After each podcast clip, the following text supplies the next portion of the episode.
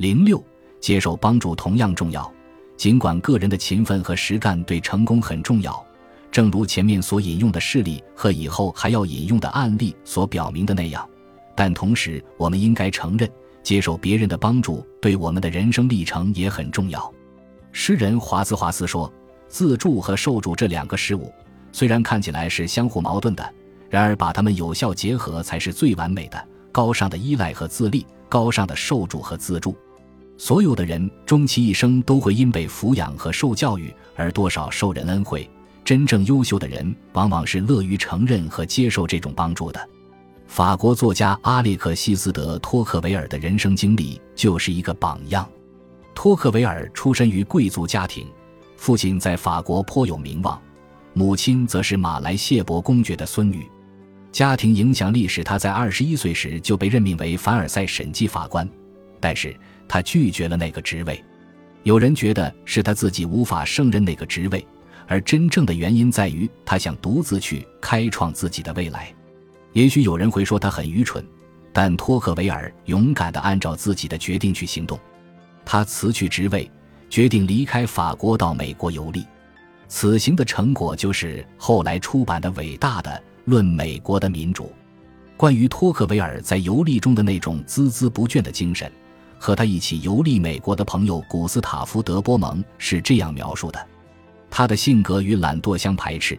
无论是在旅行中还是在休息时，他的头脑一刻也没有休息过。他最喜欢与别人聊的就是什么东西最有用。对他来说，最难受的日子就是那些无所事事、浪费光阴的日子，哪怕是浪费一点点时间，都使他如坐针毡。托克维尔在给朋友的信中写道：“生活中人不能一刻不行动，外在努力和内在努力同样必不可少，否则我们只会徒增年龄而不会增加智慧。世上的人好比在寒冷地区艰难跋涉的旅行者。”他走得越高远，就走得越快。病态的灵魂是可怕的。为了抵抗这种可怕的罪恶，人们不仅需要精神力量的支持，也需要与生活上、事业上的朋友互助互爱，共同度过难关。尽管托克维尔强调了充分发挥个人吃苦耐劳和独立精神的必要性，但他更充分地认识到，人的一生需要得到别人的帮助和支持，这是尤其重要的。因此。他非常感激他的两个好友，德克尔格雷和斯托菲尔，前者为托克维尔的精神和智力提供帮助，后者从道义上支持和同情托克维尔。对于德克尔格雷，托克维尔写道：“你是我唯一值得信赖的心灵，你的影响对我的一生都会起作用。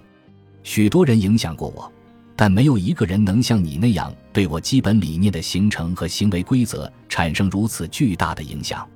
托克维尔也从不掩饰他对自己的妻子玛丽深深的感激之情。